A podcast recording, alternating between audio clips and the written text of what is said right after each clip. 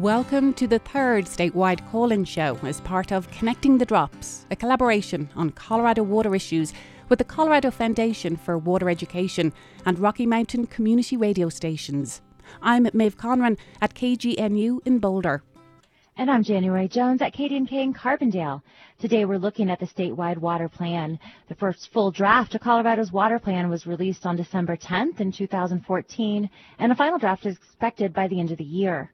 Joining me in the K D N K studio is Jim Polkran with the Colorado River Water Conservation District. Jim is the Colorado Basin Roundtable Chair. And joining me in the K G N U studio in Boulder is James Eklund, Director of the Colorado Water Conservation Board. James Eklund has the task of overseeing the first comprehensive water plan in the state's history. And joining us by phone is Chris Woodka, who covers water issues for the Pueblo Chieftain. James Eklund, as I said, it is you who has been tasked with creating the state's first ever water plan. A draft of that plan went to the governor's office just some weeks ago. A final version is expected by the end of twenty fifteen. It's a big, big plan. It's a big, big draft. But could you give us a general overview, certainly the main points, and particularly those that pertain to members of the public, because really we're trying to inspire and engage members of the public to get involved in the water plan. You bet, Maeve. Thanks for the opportunity. This is a great uh, forum and a great uh, radio show to to have the discussion uh, penetrate, you know, beyond the, the normal echo chamber of the water community that we normally get ourselves into. Uh, five days of meetings in, on, around water are going to be taking place down in the tech center uh, this coming week, and so your your timing is perfect. Uh, Uh, really, I, I have to just uh, go back and, and correct a little uh, bit of, of the leading question there, though, and that is uh, that that I was tasked to do this water plan. Uh, that's what makes it uh, unique and, and really special in Colorado and, and in policymaking in general, I think. It, it's that we've got a grassroots process that has been set up since two thousand five. It's been in operation with Basin Roundtables uh, that have been covered extensively by, by Chris Woodka, your uh, participant from Pueblo on this show. And then obviously uh, Jim Polkran and the Colorado River District have been uh, heavy participants on the Western Slope. So we, uh, we really have a structure here that is grassroots in nature and allows us to have conversations about uh, our most vital resources. Resource and, and sometimes our most emotional uh, topic, uh, and uh, this water plan, we're we're hoping, is the uh, the first uh, of a series of conversations that uh, Coloradans uh, that are not water wonks have about the resource that they all use every single day. So with that, let me get to your question, which was a quick overview of the water plan. Uh, first off, just go to w w w dot colorado water plan dot com and you will uh, find an executive summary that is not long, it's manageable.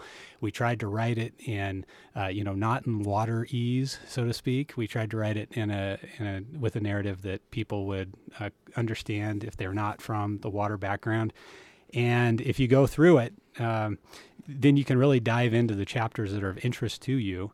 Uh, we have, you know, starting at the very front, uh, chapter one talks about our introduction and our goal. And really, we have a bunch of challenges in the water space that we're we're uh, tackling. Uh, and those have manifested themselves uh, throughout our statehood, but really in, in the way we have uh, experienced them in the last ten years, it's it's made it really clear that those challenges aren't going away. In fact, they're probably getting uh, more and more uh, uh, robust.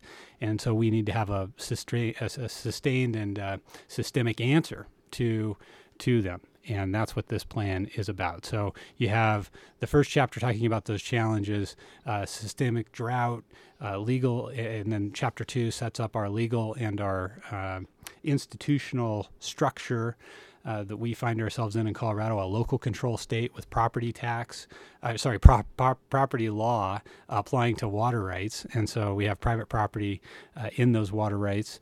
Uh, then we get to supply and demand and overviews of our of all our basins that were written not by bureaucrats in Denver, but by people uh, in the basins themselves. And, and uh, Jim Polkran and the River District were heavily involved in that too.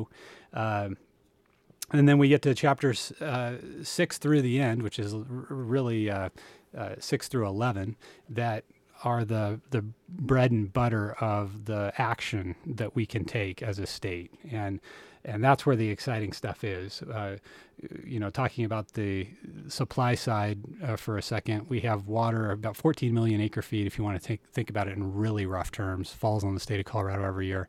And we have access to about a third of that because we're a headwater state. eighteen downstream states depend on water that starts here in Colorado. So two-thirds of our water through one by function of one of those nine interstate compacts that we have with those other states. Uh, two-thirds of our water is required to exit the state. So that that really you know sets up uh, the uh, the challenge in supply, uh, and then on demand we have a population that's growing. We're going to hit ten million people between twenty fifty and twenty sixty, if uh, if current trends suggest. Uh, Uh, you know, if current trends are kept, and, and that's that's something that, you know, uh, over half that growth is going to come from our own kids, people that live here in Colorado. So I've got three kids. One of them's named Maeve, Maeve. So uh, I, I guess I'm part of that problem. Uh, six and seven uh, are the chapters that really get into that. Uh, how how are we going to confront this uh, uh, this this gap, this looming gap between supply and demand?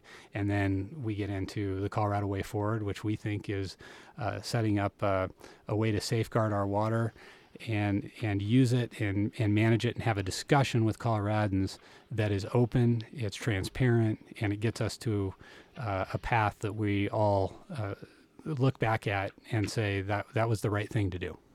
We're going to give out lots of information during the show as to how members of the public can continue to weigh in on the water plan. But James, I'm just going to ask you a quick follow-up question before we get to our, our, our other guests. Given the overview of the draft plan that you've just uh, discussed there, what aspects of the plan do you think need the most public discussion before they're settled? Are there still things that are very much up in the air and that the public really needs to get to grips with? Absolutely. Maybe one of the first things that I encourage people to do is just get informed on the topic. It's, it, you know, I, I feel, I know that there are barriers to, to grabbing a hold of a, a topic that is the lore and the complexity of water law in Colorado, but don't let that Uh, dissuade you from from getting involved in this conversation. It's a lot like healthcare. I I really need healthcare to work effectively uh, personally, but it's so complex and convoluted that sometimes I just turn that over to my healthcare professional and hope they figure it all out. Water is sometimes treated the same way, uh, but I, we're, we're really trying to break down barriers to entry to this conversation, and uh, I'm really interested in uh, you know radio shows like this and other places where we get outside the water echo chamber and, and have a discussion. Well, if you could just maybe briefly mention a couple of points that you think are very pertinent to the public, yeah. you know, whether it's conservation, whether it's yeah. policy, what do you really think the public needs to get involved yeah, in? Yeah, so in dealing with those challenges that we have, we have a number of tools that are at our disposal. One of them is conservation. And the governor said time and time again, every con- conversation about water needs to start with conservation, because that's something we can do. The, the less we use, the the smaller the gap between supply and demand is. So that's that's fundamental. Uh, but it won't solve all the problems for us. So we've got to look at a package of solutions, and some of those other uh, points that we need people to engage on are, you know, the agricultural uh, uh, market and the farms and ranches on the Eastern Plains and on the Western Slope uh, are the places where the market goes to for people who are thirsty, or municipalities that are thirsty to get water. They get into transaction with those egg producers, and that the trajectory that we're on is uh, so much of that land being bought and dried. We call it buy and dry, you know, where you buy the the, the uh, land and the water rights, and then you transfer the water off of the land. We know that that's not a sustainable thing. We we know that Coloradans are, uh, you know, th- they value their food growing locally, and uh, they value seeing where it comes from. And that's uh, that's something that we think is is a trend that will continue. So we need people to engage on, well, if, if we're not going to get as if we're not going to take as much water from the uh, irrigated agricultural sector, where is that water going to come from, and how much of it are we going to use? So conservation, egg buy and dry. Uh, you know, every year we take around five hundred thousand acre feet from the Western Slope, where seventy to eighty percent of our precipitation falls every year, and we bring it to the eastern side of the state, where ninety percent of our population is. And that you know, through our twenty-five to thirty Trans Mountain diversion tunnels and ditches. And that is something that we need people uh, to engage on, because, you know, that's that's a, a, a practice that a lot of people on the Western Slope get very, very nervous about. I'm originally from the Western Slope, and, uh, you know, you don't want to balance the back of, you know, the balance the solutions for these challenges or to these challenges on the back of the Western Slope. You, you know, you've got to grow differently. We, we start talking about land use uh, patterns here real quick, Maeve, and that's, uh, that's something we need people to engage on too. That's James Eklund, Director of the Colorado Water Conservation Board. My guest here at the K G N U studio as part of our Connecting the Drops call-in show. Over now to January Jones at K D N K. Thank you, Maeve, and I'm here with Jim Polkran from the Colorado Water Conservation District. And in listening to this conversation, we're talking about the Western Slope where we are here. Uh, Jim, what do you think about the perspective of people in the Western Slope, how that might be different from the rest of Colorado? Well, the, the issue is future water development. As James pointed out, we already send about five hundred thousand acre feet or more to the front, front to the front range through Trans Mountain diversions. And there's pressure in the four tools that James talked about to build another big Trans Mountain diversion at some point. Some would hope sooner than later. The the issue is that in in all of Colorado that uses Colorado River water, you have an interest in the Colorado River Compact, which actually puts a ceiling on how much water can be developed before down-basin states say, hey, you're not sending enough to us. So the concern is that if we go to a big Trans Mountain diversion without being very thoughtful and understanding hydrology, without using the water resources that we currently have, we could overdevelop the river, and that puts West Slope agriculture in jeopardy. And in the event of a compact curtailment, which would be still f- fairly far off, West Slope ag could be the sacrifice zone. But what's what's interesting in the current day is that because of declining hydrology, um, we're looking at lake levels in Meade and Powell, um, two big issues on the Colorado River that take care of upper basin interest and lower basin interest. And there's a concern that lower levels in these reservoirs could force um, reduced power generation if cut it off altogether at Powell, and which could send uh, um, Lake Meade below the level where Lake, um, Las Vegas could take water. So right now we're talking about how to deal with that in the current current time. So it's interesting that we're worried about lake levels. We're talking about how perhaps conservation, voluntary conservation, demand management might be something to deal with that, and at the same time um, we want to think about perhaps another big Trans Mountain diversion. So the larger issues is has to deal with the compact, but right here today uh, foreshadowing that issue are uh, operational issues that could affect um, Colorado. Well, putting it into simpler terms for the public, are we talking about having to redefine how we live and use water? Do we have a, an identity issue here? Are we in denial that we are in an arid climate in Colorado? I don't know if we're in de- denial. Um, it's it's just not the nineteen fifties or sixties anymore, where uh, there was plenty of water and there was good water projects, and we could landscape as if we still lived in where we got forty inches of rain. A lot of us um, came from other areas. But Colorado is arid. You get five to six inches in some places, twelve to thirteen in others. And fortunately, high up in the mountains, you can get forty to six inches. So that's been our salvation o- over time. So since it's not the way it used to be, we have to look ahead more creatively. And James uh, raised the land use issue. That that's an important one. So really the future, the, the, I think it's going to be a contest of how much outdoor landscaping do we want and wall-to-wall carpeting, looking like we were from around Chicago or North Carolina or Philadelphia, or how much do we want to reckon with where we live. A major issue in this discussion is about agriculture. Chris Woodka with the Pueblo Chieftain, you've been reporting on water issues in Colorado for thirty years. And you have some, some keen insights into how uh, agriculture and water issues have affected your area. Yeah, um, I thank you for letting me be on this show. Um, I I have uh, found over the years that I, I thought Jim Polkran's uh, comment on overdeveloping the river was interesting because ours has been overdeveloped for some time. And, in fact, because of interstate compacts and because of um, uh, buying expeditions by large cities down in the Arkansas Valley, we've already lost about one hundred fifty thousand acres of farmland that uh, at one time uh, provided a good economy for the people down here. Uh, I, I think that um, the, the state water plan, I, its first goal is to meet the gap in in the cities, and its second is to stop the buy and drive agriculture. In the Arkansas Valley, you can come see the buy and drive of agriculture. Uh, you can go to Crowley County, and you can find you can see businesses that aren't there anymore, and uh, you know, just basically a, a dying Main Street. Uh, we don't want any more of that to happen in the Arkansas Valley, and that's been our uh, emphasis on. You know, I think our roundtable has uh, basically uh, come down pretty hard saying that uh, we need to recognize the economic value of agriculture as well as these other values in the, in the state. And I think agriculture water was taken for so long because it was the easiest water to take. Yeah, I, uh, the other day I was talking to a, a seventy-five-year-old farmer.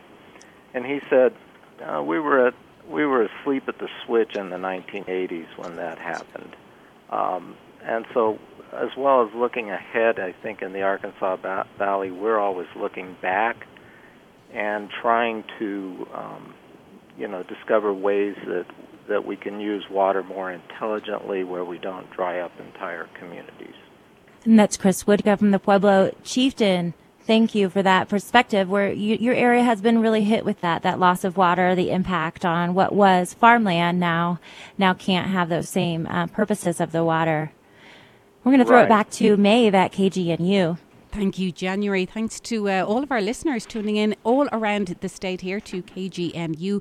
K D N K, K R C C, K B U T and many other Rocky Mountain Community Radio stations. We're going to just take a brief pause to let stations identify themselves. Just a reminder, you're listening to a statewide call-in show on Connecting the Drops. It's a year-long collaboration with the Colorado Foundation for Water Education and Rocky Mountain Community Radio stations. I'm Maeve Conran at the K G N U studios in Boulder with my guest, James Eklund, Director of the Colorado Water Conservation Board. At the K D N K studio, we have Jim Polkran with the Colorado River Water Conservation District, and joining us by phone is Chris Woodka. He covers water issues for the Pueblo Chieftain. We'll be right back here on Connecting the Drops.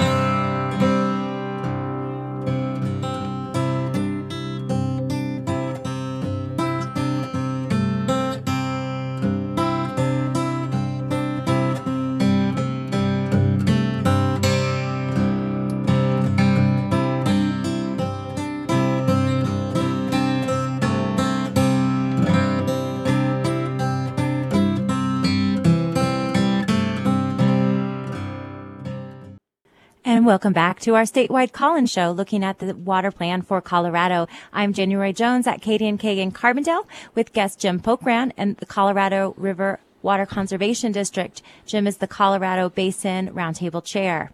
And I'm Maeve Conran at the K G N U studio with uh, James Eklund, who is the director of the Colorado Water Conservation Board. And joining us by phone, we have Chris Woodka, who covers water issues for the Pueblo Chieftain. We do have calls coming in from around the state, and we're going to go to our first caller, Rita from Trinidad. Welcome to the show. Hello. Yeah, so we had a problem here in Trinidad Lake. I don't know if you understood. They drained the lake twice to kill the bad fish. And uh, this is our range lake, Monument Lake, and uh, they've actually turned into trans-species fish. Um, so uh, There, there is a monumental issue, and not just that it's named Monument Lake, but about Colorado and its people and what happens when we are invaded on our border here. So do you understand what the significance of trans-species fish in Monument Lake is? I would like to ask all the panelists that. Well, we'll go to James Eklund first. What's your uh, knowledge or your understanding of uh, trans-species fish? You bet, Maeve. So... Uh You know, the, the issue is uh, something that our Colorado Division of Parks and Wildlife deals with daily, uh, the invasive species. And uh, you can you can talk about it in terms of fish or uh, invertebrates or uh, the uh, the mussels, the, the quagga mussel and, and the invasive species that really get into these systems. And, and we have a really hard time. It's a costly endeavor to try and get rid of them. And in the process, some of them, uh, in a, you know, will go ahead and consume some of the endangered fish that we're really trying, uh, again, spending a lot of money and time and energy to try and preserve. So uh, it, it is a, it's a big issue. It's in pretty much every river basin in the state, uh, and I I can uh, I can tell you that Colorado Parks and Wildlife has a, a team of folks that really uh, roll up their sleeves on a daily basis and take that on. Is is this something that the water plan can address? I mean, this seems to be different from the rather uh, huge topic of just the quantity of water that's yeah. not really available to the state. Yeah, it's uh, my I'm fond of saying, Maeve, when you when you pull uh, the thread, you get the sweater in water. And it means that, you know, you can really touch almost anything uh, having to do with any topic. And this is really directly related to reservoir storage and how we manage our, our storage. So we know that we we uh, if we're going to see an, a continuation of the two degree warming we've seen over the last twenty to thirty years in Colorado, that our hydrograph is going to shift to earlier. We're going to have early runoff, and that means that we have to store very wisely. And that existing storage uh, capacity is is uh, directly related to what's growing in those reservoirs. So and and the fish that are downstream of them.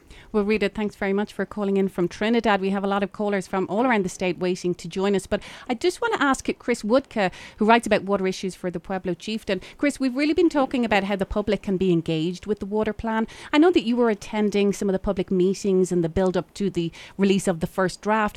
What do you feel about public engagement? I mean, how do you feel members of the public are responding to it? What were some of the concerns you were hearing at some of those public meetings?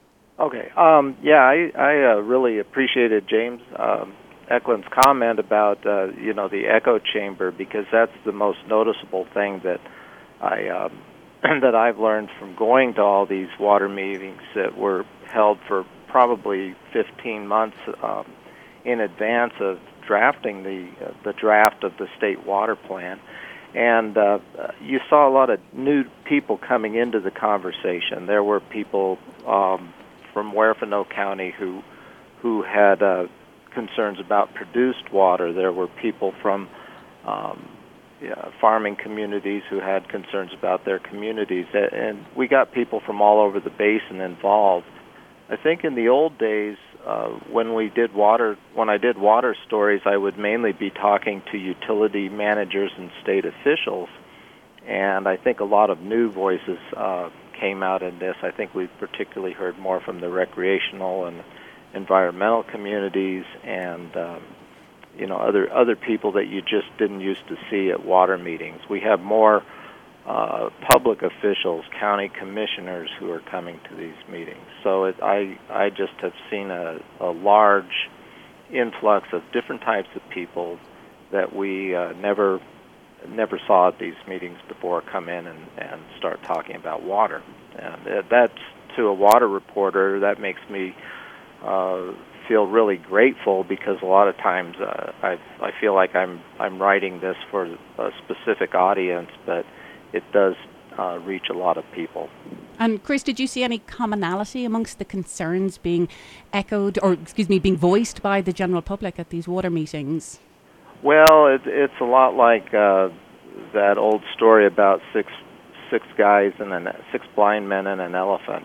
Um, a lot of people are focused on their own uh, concerns and needs to the point of excluding the uh, concerns and needs of other people.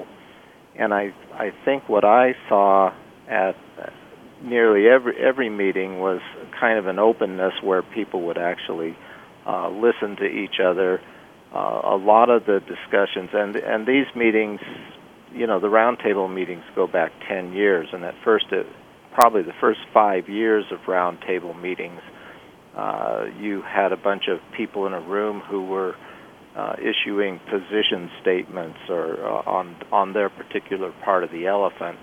And what happened, uh, oh, about five years ago, was that uh, there was a lot more listening started to go on, and people would listen and try to understand the concerns. And that also, uh, I think, made people realize that that their positions didn't have to be stated so forcefully, and that they became more strategic in the way they started talking about water as well.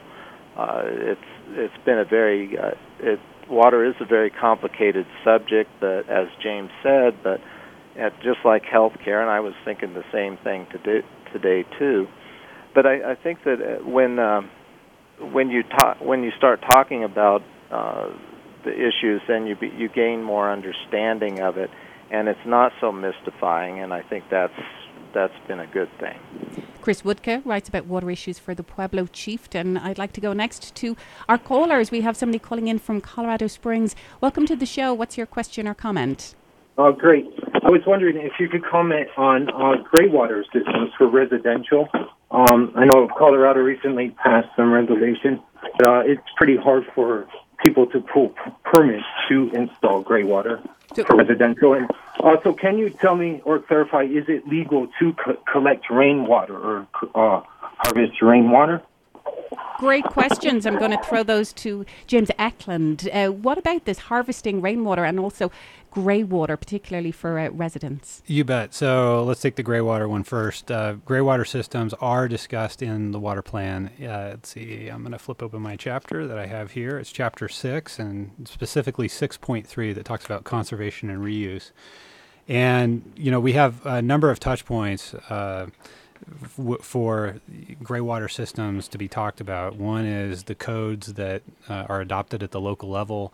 Uh, building codes, and um, you know, when you pull those permits, how arduous is it? And you know, is there incentive to to you know retrofit your existing uh, infrastructure so that you can take advantage of uh, what we now know about greywater systems? And the technology is changing all the time, so we need to be able to harness that. So that point is taken uh, very, very well, and Uh, it's something that we're we're going to continually have to work on and try and make it easier for people to utilize those greywater systems. In the city of Denver, I know that they put in purple pipe. Uh, that's the, the color that the code requires, uh, the uh, kind of the uniform building code requires for greywater systems. And uh, when we reuse water in in uh, Denver or anywhere around the Front Range, that's that's helpful because a lot of that water is uh, Trans Mountain water from the Western Slope, and it needs to be used as efficiently and effectively as possible.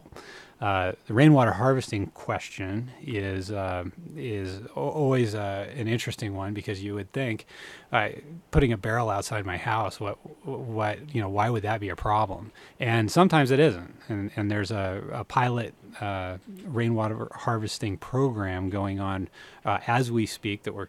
We're uh, continuing to collect data from uh, a pilot that's going on down in the Sterling Ranch area in the southwest metro part of uh, Denver, and uh, the uh, the but the answer is it's uh, you know it's it's illegal to use water that you don't have a uh, property right to use, and the uh, the example that you can you can kind of think of is taking an entire metropolitan area's runoff rainwater, and uh, you know, what do you do with that? If you hold on to that and, and consumptively use it, well, again, Colorado's uh, shaped uh, as a headwater state, and our water is used four, five, six, seven, eight times before it gets out of the state. So the people downstream really rely on what we kind of refer to as return flows. Sometimes we call them stormwater runoff.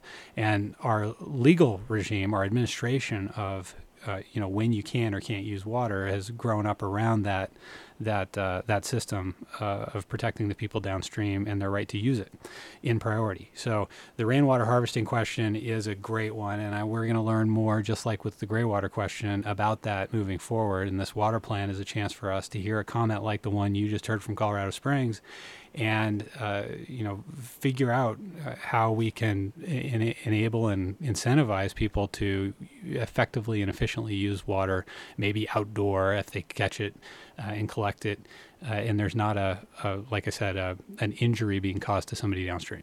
That's James Eklund, Director of the Colorado Water Conservation Board. He's my guest here at the K G N U studio in Boulder, and one of our guests on this statewide call-in show on the Colorado Water Plan. Back now to January Jones at K D N K. Well, in talking about the gray water and rainwater collections, we've talked about this a little bit. Um, Jim Polkran, I have here with me at K D N K. What has to happen at, at a municipal level to enable those things, or to try to start doing more water conservation for towns and cities? The, the water plan actually addresses conservation um, in, in depth. There, there's a lot of words like will and... and should, and there's, you know, I don't think in the whole water plan you see the word shall. So in our state, um, a local control state where it's been up to the municipals, municipalities to develop water, who have done a great job. I mean, we are the state that we are because of the work that's been done to date. So the whole idea of conservation is how much can we How much water can we gain to support future development and not go to the river so much and not go to agriculture? So the Colorado uh, Water Conservation Board did some technical work, and they, they pointed out that at a high level of conservation, we can develop four hundred sixty-one thousand acre feet. Um, that goes a long way to a five hundred or six hundred thousand acre foot gap. The question is, how can we get there in a concerted, unified way? And the water plan, as I said, brings up a lot of ways that this could be done, and but it really doesn't fall down on one thing that says this is it. And at this point, it probably shouldn't, given the state that that we that we're in. Nevertheless, the plan does identify a medium level of statewide water conservation that could develop about one hundred seventy thousand acre feet of sa- of savings. We we on the West Slope and other West Slope roundtables are hoping that we we can aim more closely to that four hundred sixty-one thousand acre foot goal. Now, how how does that get done in, in a place where conservation and systems are um, v- very different and uh, at higher su- success levels or not? And, and that's the million dollar question, which to the water plan's credit, um, it, it bring, brings up. But um, looking at that four hundred sixty-one thousand acre foot number, um, That that's a that's a good place for the state to look for more water, and thus protecting the river and agriculture. How it gets done, that's the question. Thank you, Jim Polkran, the Colorado River Water Conservation District. We have another caller on the line. We have Chuck from Boulder. Chuck, do you have a question you'd like to ask our panelists? Hello, panel. Uh, many thanks for your presentations. I think we're all acquainted. Uh, issue I'd like you to address is uh, the fact that with all of our water shortage, uh, Weld County and the South Platte Basin generally has more water than they know what to do with. The water tables are at all-time highs. Uh, we're delivering much more water to Nebraska than we're required to by state, I mean by interstate compact. Uh, isn't there some way that we can more intelligently use this to help close those gaps? Jim, would you like to respond to that? Well, um, that's on the other side of the divide, and that's not a new argument. And the que- the question is storage, the will to build storage, and you know the possible or financial uh, means to do that. And certainly, um, I'm not an expert on the South Platte, but in in general, the West Slope would hope that all basins would best use their water resources at hand before looking to other basins f- for their, quote, new supply. Mm-hmm. So so maybe uh, James could uh, give a better shot at that. You, James Eklund, do you have a comment? You bet. Chuck, it's good to hear your voice. Uh, what uh, your, your question's right on, and the South Platte has a, uh, you know, we, we place a, a premium on conjunctive use, is what we call it in, in the South Platte. It's the kind of, you know, joint administration of groundwater and surface water. And the point that Chuck brings up is that there's more water passing the Julesburg gauge, which is the gauge of reference on our compact on the South Platte. Mm-hmm. Uh, every, you know, most years we, we see more water go past that gauge than we're required to let go.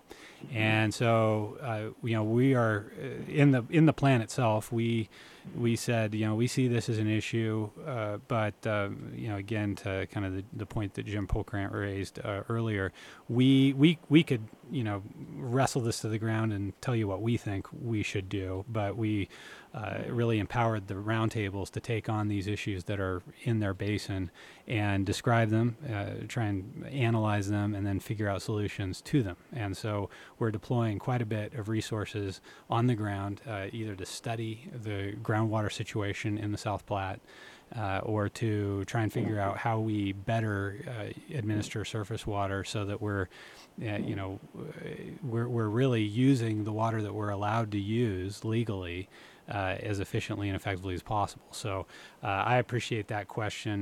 Uh, you know, Colorado uh, is, uh, you know, planning for these, you know, whether we're planning for one or two or five million more people uh, moving here. We uh, we need to be doing strategic planning and uh, to, to address the issue that, that Chuck did just raised. That's uh, James Eklund. He is the director of the Colorado Water Conservation Board, and he is one of our guests here at Connecting the Drops, our statewide call-in show. We're going to take a break now for stations to identify themselves, and we'll be right back with callers from around the state. We've got Bruce in Littleton standing by. We've got uh, Jim standing by, and more calls uh, coming in. You are listening to a statewide call-in show, Connecting the Drops, with K G N U, K D N K, and many other stations in the Rocky Mountain Community Radio Network. Stay tuned.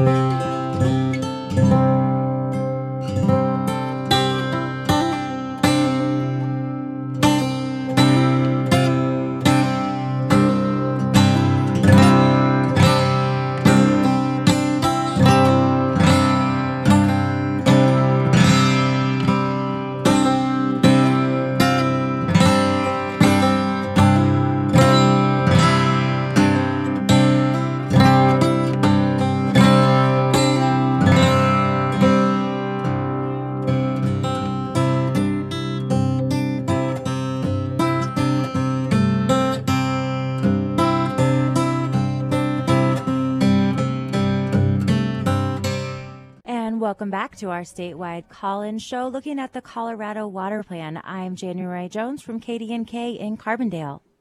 And I'm Maeve Conran at K G N U in Boulder, and we have lots of calls coming in.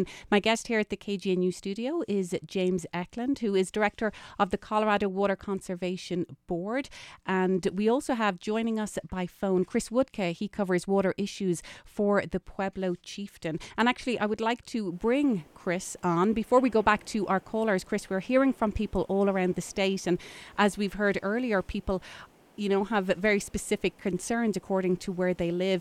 Do you have confidence that the public's voice um, will be heard when it comes to the final water plan, given that you have been talking to members of the public, that you've been going to some, some of these public meetings? I mean, do you feel that the public is really getting an opportunity to weigh in here and their voices will be heard? Yeah, yeah. I think they're engaged more than they have been in the past. Um, Whether they'll be heard, uh, I think, depends on the political will of the state, and I can't predict how that will go.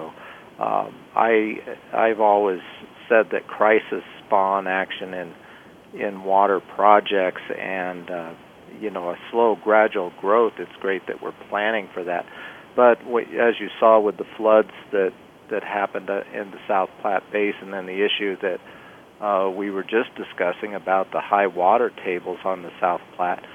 Um, in terms of a policy, you don't know how long those high water tables will continue. You do know that it, um, you can you can pump the you can pump the water out and use it while it, it's there. And I, I, you know, I guess just maybe the state water plan will give us a, a framework to discuss how that can be done and how it can be done more quickly. Uh, one of the things that James brought up during a lot of the meetings on the state water plan was that it used to take, uh, as a rule of thumb for a big water project, that used to take three years and three million dollars to build, will now take ten years and ten million dollars to build. Um, that's that's a kind of an exponential growth that's caused by a number of things: regulation, more people jumping into the conversation, um, and that sort of thing. But if we can if we can have conversations where we don't have to keep talking the same issues uh, down until until everybody's satisfied, and if we have like a framework we can operate out of, I think that would be a big advantage. That's Chris Woodka, who covers water issues for the Pueblo Chieftain. I'd like to go back to our callers. Bruce and Littleton, welcome to the show. What's your question or comment? Question is for James Eklund. James, what role do you see produced water playing in Colorado's future? Thanks for the question, Bruce. Uh, produced water is obviously the, uh, if some of the callers don't know, is the water that is really uh, in the way of the uh, extraction of uh, you know, mineral resources out of the out of the ground. So when you when you frack a well, you you know go down and, and you might hit water that's under pressure and that is sometimes heavily saline, and you've got to get that out of the way. And so you bring it up, and then there's a question of what to do with it. And if it's if it is heavily saline, sometimes this water is you know is not too bad. Sometimes it's uh, much more saline than than ocean water, and so you've got to treat it and make sure that it's of its quality is sufficient. But uh, if you're producing enough of it, then you can actually start to move the needle on water availability in a, in a particular uh, you know micro basin, so to speak. So uh, the treatment, my my understanding is the treatment technology is is starting to catch up with the industry, and we're starting to see some pretty innovative stuff come out uh, about how to remove the salts and the uh, other things you don't want in your drinking water from the uh, produced water. And the quicker that technology uh, grows and expands, I think the you know the quicker we will will see uh, uh, more uh, more basins taking it into account as part of the, their portfolio. That's James Eklund, Director of the Colorado Water Conservation Board. Back now to January Jones at K D N K. Thank you, Maeve. We do have someone joining us on Twitter. They wanted to make a comment. Andy Lyon, he says he enjoys uh, water here in Colorado Springs, but he opposes more trans-mountain diversions. He thinks there's got to be a better way. I wanted to throw it to Jim Polkran, who joins me here in the K D N K studios up here in Carbondale. Um, we kind of feel up here that we make all the water sometimes, right? We've got the mountains. We have to deal with all the snow. And it becomes a point of contention sometimes uh, with everybody else on the eastern slope. How do you think we need to frame that issue so it's not so adversarial? At least for this season, I wish we were having more snow to be talking about. But f- for sure, what folks in all of Colorado should understand is that the high mountain snowpack is the biggest reservoir in the state. That's snowpack above nine thousand acre feet. So um, whether it's on the Continental Divide or, or elsewhere, uh, that is the major source of renewable water in, in Colorado. And that was long ago recognized by the folks on the Front Range, and that's why they, they've built um, at least thirteen major trans-mountain diversions and, and many more smaller ones. So th- that water source is still what's um, being being targeted, but we have to remember that we have to share that water source with the down basin states, as James said, eighteen other states, but and certainly on the west slope with uh, six other states and even the Republic of Mexico. So um, this is also the water on the west slope that all the folks are on I seventy driving up to every weekend and uh, driving home slowly perhaps, but they're recreating on it, and it's it's the same idea in the summer. So it's all the same water, And the, and the concept is that the water that you play on could also be the water that is coming out of your spigot on the Front Range and watering your lawn. So that's the perspective we'd like people to have. And water just doesn't come from your spigot. It comes from a whole system in an arid state. Thank you, Jim Polkran with the Colorado River Water Conservation District. We have another question here from Doug from Westcliff. Doug, you're on the line. Thank you. Thanks for taking my call. Uh, this question probably is, is best for James Eklund, uh, and it's sort of a multi-part question. And I'm wondering how uh, you expect that the some of the outcomes from the water plan might affect both state policy and policies of uh, some of the larger municipal water suppliers in the state, and also how it might interact with current water law and how it might affect future water law.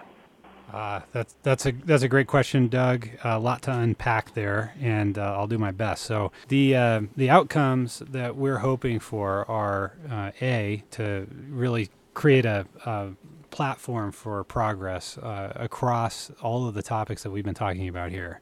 Uh, we we know for a fact that uh, the state's policies are Uh, constantly changing and evolving. Every every time the legislature meets, we we have a slate of water bills that make their way through the legislative process, and uh, that's going to continue. And we want to make sure that the uh, folks under the gold dome there uh, have a good menu of options to look at uh, when they start talking about water policy and changes to water law. Uh, as as uh, Doug pointed out, there is a, uh, that that's the you know, you think of the three branches of government, that's the, the branch of government that gets to make the law. And we implement it on the uh, executive side and the executive branch. And uh, we we take that responsibility very, responsibility very seriously, and we want to make sure that uh, the the laws that they are passing uh, in the legislature and that the governor either signs or doesn't sign uh, are are good for this conversation and for water use in Colorado. Uh, so it's uh, the draft that you see. If you go online and you look at Chapter ten, you're not going to see a slate of legislative recommendations because this is a draft. And in order to honor the process that we're going through, it's really a grassroots process.